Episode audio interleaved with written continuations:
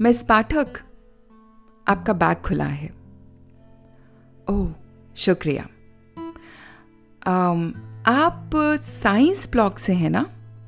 जी। लेकिन मैंने अक्सर आपको आर्ट्स ब्लॉक के बाहर देखा है।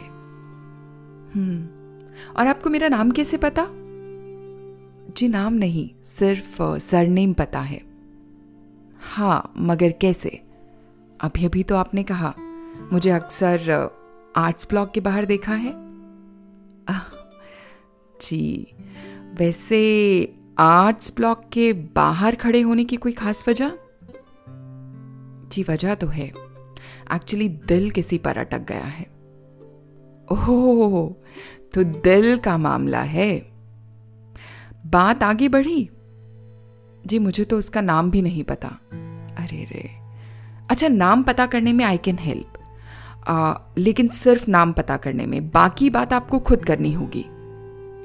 जी ठीक है। आ, वैसे आपका नाम क्या है? मेरा नाम नेहा है। नेहा पाठक। मिस नेहा पाठक क्या आप आज कॉलेज खत्म होने के बाद मेरे साथ एक कप चाय पिएँगी? चाय तो मैं लेकिन मैं आपके साथ चाय क्यों पीऊँगी? क्योंकि दिल आप पर अटक गया है। शुक्रिया।